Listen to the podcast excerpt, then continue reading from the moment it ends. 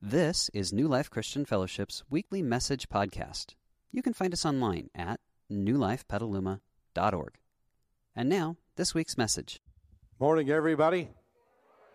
You guys are with it today. That's awesome. And uh, hey, Joel is in the house via video. Okay, we're going to see him in a little bit. Um, so, today is Baptism Sunday, and Joel and I were set to team teach. And so, I'm going to walk us through the first 10 minutes or so of our teaching uh, because what we're about to do is, is really important in terms of its spiritual significance and, imp- and also with regard to its symbol of our own salvation and our own walk with Jesus. So, in order to understand this well, we need to go all the way back to before Jesus was born. And if you're familiar at all with the Christmas story, you'll recognize the statement that's on, that's on the video screen. And it was the angels who said to the shepherds before they went to see the newborn Jesus, they said, Do not be afraid. I bring you good news that will bring great joy to all people. I've underlined good news because there's something about the coming of Jesus that is inseparably tied to this concept of good news. And there's a very specific kind of good news, but before we get into the kind of good news, I just want to start and say that the basic message of God to all people is not one that says, shape up or I'll send you to hell. There's not a lot of good news in that, is there? The basic message of God to all people is good news. Now, a little while later, Matthew records about Jesus, and by the way, it's not Luke 2:10. I'm sorry, that's a victim of cut and paste. This is actually Matthew 9:35. Says Jesus traveled throughout the region of Galilee announcing what? The good news. We see that that theme again about the kingdom and here's where we learn another thing. Not only is Jesus connected with good news, but the good news is somehow connected to a kingdom and, and he uses the word announcing. When we use the word announce, it means that we are actually telling people of an event or something that is coming that is important. So Jesus was making an announcement. And it was an announcement about the good news, and it was an announcement about the kingdom. Well, that brings up a couple of really important questions, and here they are. What is the good news? And what kingdom is Jesus announcing? Because if we really want to understand the entire ministry of Jesus and why he came to earth, we actually have to know the answer to those two questions. And fortunately for us, Scripture is really clear. Did you know that Jesus talked and taught more about the kingdom than any other subject? It's that important. And oh, by the way, next Sunday we are beginning a brand new teaching series, and it's simply called The Kingdom of Jesus. And we're going to be looking at the kingdom of Jesus, this wonderful thing he invites us into and actually calls us to. So let's start with what is the kingdom that Jesus is announcing? The kingdom actually is this. All of us are fairly familiar with the idea that God rules and reigns in heaven. And we think of God's kingdom as being in heaven but Jesus came with a really important announcement, and the announcement he's making is up here that God has decided to extend his kingdom beyond the reaches of heaven to now include earth. In, in business terms, God had decided to open up some kingdom of God franchises on the face of the earth. You know what we call those franchises? Churches. Yeah. God is extending his kingdom from heaven to earth. And friends, is that big news? That's awesome news. It doesn't get any better than that. I know somebody won $1.2 billion over the weekend, but you know what? You couldn't buy a square foot of heaven with that. Right? But it is available. And you don't have to win the lottery to get it. In fact, when Jesus came and he paid for your sins, you won the lottery. You got it? Doesn't get any bigger than that. So that's the kingdom Jesus was announcing. What specifically is the good news? I love this. The good news is this that God's kingdom now exists on earth and he is making it available to all what? I chose that word on purpose. Not to differentiate between you and the people of Mars or any, any other thing. But you know why I use the term earthling? Because the kingdom of heaven has existed in eternity and there were no earthlings in it. Only heavenly beings. And you and I are very different from the heavenly beings. And God said, I want to open my kingdom, not just to heavenly beings, to angels and spirits and heavenly creatures and all these things. I want to open my kingdom to people, to those that live on earth. Now, my son Jesus, would you go to earth and announce that? It's big stuff. Now that we understand that, let's ask maybe a little deeper question. And the deeper question is this So, what does that good news look like in real life? This entering the kingdom of God and living in the kingdom of God. What does that look like in real life? Well, I want to take us to a passage of Scripture that sort of lays the foundation, and then we're going to see three great principles that come out of this. And the passage of Scripture you see on the video screen right now. God is reconciling the world to himself in Christ. Now let's stop right there. When, when people are reconciled, what has to have happened prior to the reconciliation? A falling out, correct? You know, my wife and I did not get reconciled this morning, okay? Because we did not have a falling out last night. There have been some mornings when we had a reconciliation. 50 years of marriage brings several of those mornings. Yeah. So, what is the falling out? Well, Paul goes on to describe what the falling out is not counting people's sins against them. You and I, though we don't like to do it, all of us sin. Anything you've ever done in your life that you regretted, you could look at that and, and say, wow, that was less than desirable. That was considerably less than perfect. Huh.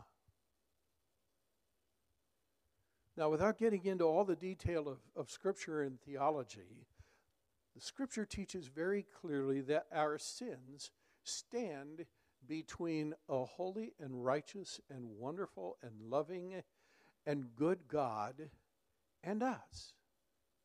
And until those sins are taken away, there's this barrier that sits there. And the good news is this God said, I am going to do something about that barrier. I'm going to tear down that wall, and I'm going to do that through my son so that I no longer have to count people's sins against them. And then Paul says this wonderful thing that still extends to this church today. God has committed to us, the followers of Jesus, this wonderful message of reconciliation. That's why we get together. That's why we talk about the good news. So there are three wonderful applications, more than three, but three we're going to look at today that are really important to us. In God's kingdom, people are restored back to God's personal family. I don't have time to get into it this morning, but if you want to come for the Kingdom series, you're going to see this laid out from Scripture over and over again. But take me at God's word. In God's kingdom, people are restored to his personal family. We are adopted into the royal family of God when we choose to become part of the kingdom of God. And here's where we learn a really important principle when it comes to God everybody's loved. Everybody. Jesus illustrated that over and over and over again. And this morning, as people are baptized, Every single person who's getting baptized today, they already know this. We went over this. Every single person getting baptized is a sinner because they're living, breathing human beings. And yet they are deeply and fully loved, not just by God, but by God's family. That's all of us. A second wonderful principle about this good is is that good news that we're all loved? That's awesome news, okay? A second principle is this in God's kingdom, people are forever forgiven of the wrongs they have done. Have you ever said something and wished that you could unsay it? Yep, we've all done that. The amazing thing about what we have done that we wish we hadn't done, God said, Hey, Give me the etch a sketch of your life. I'm going to turn that thing upside down and shake it. And when you turn it back over again, it's going to be completely blank. Because everything you wrote on that slate that you hate, it's all gone. Because here's another really important reality in the kingdom of Jesus, and that is there is an understanding that nobody's perfect. And we accept that about each other. And God accepts that about us. But He doesn't just leave us there. There's a third great principle, and here it is. In God's kingdom, people are changed through the power and the presence of God's Spirit in them. Aren't you glad that that's part of the good news? I know that some of us struggle with change, but you know something? There's something way worse than change and that's not being able to. Imagine if you were just stuck. And God says, You know, I'll forgive you, but I'm not helping you. He's going to have to live like that. No. And Jesus said it over and over and over again. And one day, his closest followers looked at him when Jesus made it laid out a, a spiritual truth that seemed like it was impossible for them to achieve. And they looked at Jesus and they said, How is this possible? And Jesus said, With man, this is impossible, but with God, all things are possible. And the third great reality in the kingdom of Jesus is anything's possible. I kind of want to pull over to the side for a minute because those three realities encapsulate the ministry of Jesus wherever he went. When people came to Jesus and they came either to be healed or to hear him teach, every person who came seemed to understand that they were loved by Jesus and safe in his presence. If you study his life, you know that's true. It could be Nicodemus, who was a wealthy aristocrat, who was a spiritual leader of the country, or it could be a woman who was caught in the very act of sleeping with a man who was not her husband and brought to Jesus to be stoned to death. It didn't make any difference. Both felt equally safe and loved and comfortable in the presence of Jesus. Every person who came to Jesus, he spoke directly to their brokenness in the most kind and loving way. And every person recognized that though I am loved by Jesus, Jesus is calling me to a different and a better life because I'm broken, I'm imperfect. None of us is perfect. And seemingly, the people who came to Jesus left with an understanding that as broken as they were, they were not broken beyond what God could help. That with God, anything is possible. So, is it asking too much to ask you to memorize those things? Are you ready? There are three things. I'll say them first, and then I want you to say them with me because they were the heartbeat of Jesus and they actually are the heartbeat of our church, and you're going to hear them over and over and over again in the coming months because we are going to, and we uh, historically have lived out these values. And the first is everyone's loved, second is nobody's perfect, third, anything's possible. Can you say those with me? Ready?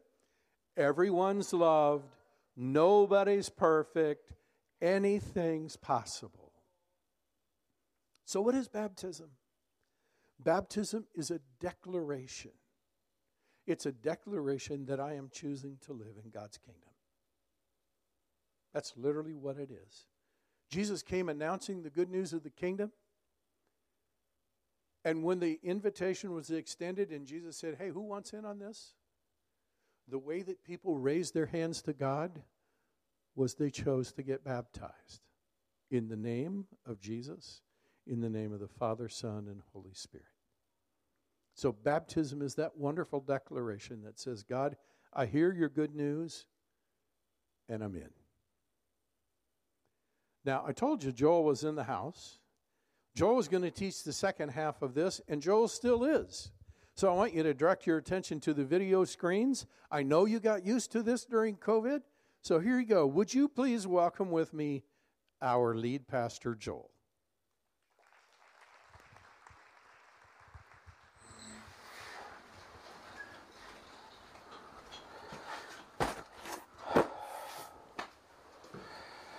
Well, hey, new life.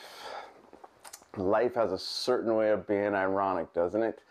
We were so going to be with you today on our final Sunday. And earlier this week, our oldest daughter was away at Young Life Camp and she came home and has COVID. Our family is fine. She's doing fine. But out of an abundance of caution, we needed to not show up to be physically with you, which is such a bummer. But it's almost a picture of what the last two and a half years have been like we've had these plans and dreams all along the way, and yet there were curveballs and left field moments. And yet, through it all, we've seen God do some really amazing things in all of our stories as we've listened to Him and sought to say, okay, what do you want from my life so I can experience all that you have for me in life? And even though we can't be with you Physically, we are with you in spirit today as we celebrate as a church because we have some friends who are taking the step of following Jesus into baptism. And I know Ron explained a lot about what this means from the standpoint of, hey, there's good news. The, the kingdom of Jesus is coming, it's at hand, and we get to step into it and help partake in it and bring it into reality in our world. But not only is that what baptism helps us step into, it's a beautiful picture of this incredible thing that Jesus has done and is doing in our lives. I remember I was about 10 years old, and it was a moment in my life where I realized I, I, I wanted to follow Jesus. I'd, I'd been raised in a family that was doing our best to follow after him, but I knew there was a point in my own story where I had to make that decision. And And so I said to my dad, hey, I, I want to get baptized. And, and so that little church that I grew up in, we met at the East Whittier YMCA. And so on a Sunday, we gathered together as a church at the pool. And I took the plunge.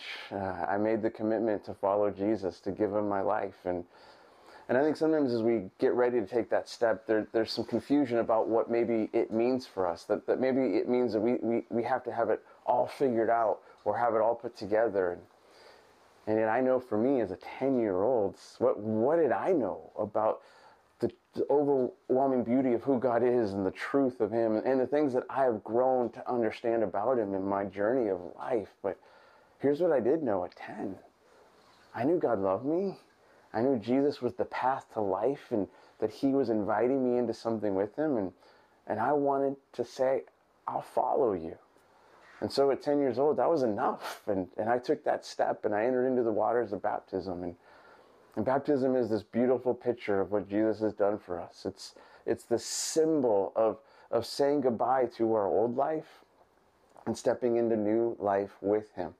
And so this beautiful picture, when we go under the waters of baptism, it's, it's as if we're, we're laying down and dying to our old life. And as we come up out of the waters of baptism, it's, it's as if we're saying, Jesus, I want to step into this new life you have for me, this new life you've come to give me. And, and, and you're washing me and you're making me clean and, and doing something new in my story. And, and so we're going to celebrate with friends who are taking that step today. And, and I want to encourage you, if you're here today and you're like, I, I, I want this life that Jesus has for me, I, I want to commit myself to Him, to follow Him the best I know how then this moment would be for you too. So I would just encourage you to, when baptisms start, make your way on up, find Ron, find some of the leaders, and say, "Hey, can, can I can I take the plunge?" And and they'll help you do that too. And and I want to encourage everyone here today to celebrate as we do this beautiful step of baptism.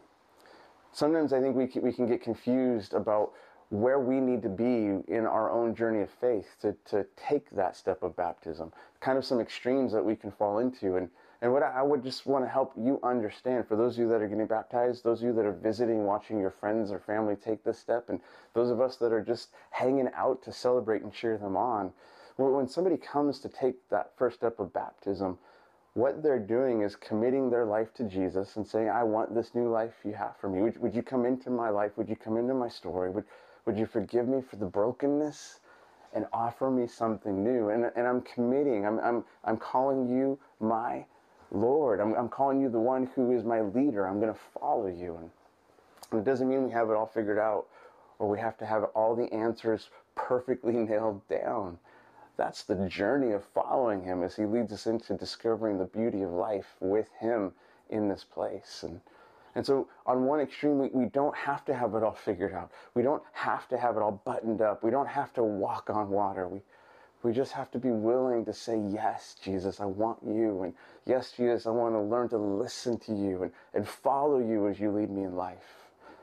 But then there's this other extreme that we can sometimes fall into the mistake of thinking that, well, I, am dying to my old life, I'm stepping into a new life with Him. And so, well, nothing really needs to change. Like, I can just kind of live how I've been living, doing my merry own thing, and and and say, Jesus, would you just kind of sign off on this life as it is, and thank you, and and would you follow me? Is kind of what we ask when we say that, and, and yet that that's not really what it would mean. It it means that Jesus, I I'm to trust you with all of me as I follow you.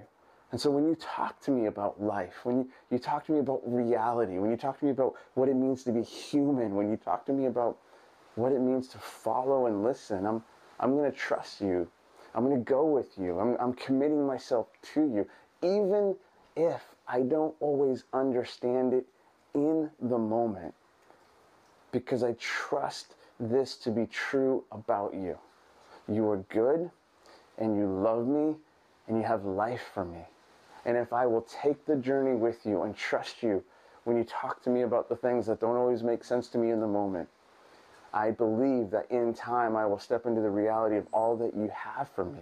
And I will come to a point in my story where I begin to see you did know what you were talking about. I was scared or confused or kind of standoffish, but I gave you the benefit of the doubt and I trusted you. And that's the commitment we're making in baptism. Jesus, wherever you're going, take me with you. whatever you're doing, let me be in it with you. You have my faith. You have my life. I trust you. I believe you. I will follow you. And so, friends, let's celebrate with those that are getting baptized today. And so, in just a moment, our worship team is going to come up on the stage and they're going to lead us in a special song. And I just want to encourage you to just let this song help set the tone in your mind for what baptism is going to be. And while they're doing that, those of you that are getting baptized, I want to encourage you to come on up and get ready for the moment. And then, when the baptisms start, in the room, here's what you do get up off your stand up and as they're being baptized, I want you to celebrate and cheer them on and clap and applaud. We talked about being a Jesus fan last week, meaning how do we fan the flame of life, of this passion for Him? And so today, let's be the kind of fans that help cheer and encourage those who are taking the step today. So, New Life, we love you. We're with you in this moment. May God bless you and keep you. May he make his face to shine upon you and give you peace. We hope you enjoyed this week's message. You can find more information about New Life, including contact information, at newlifepetaluma.org. Thanks for listening.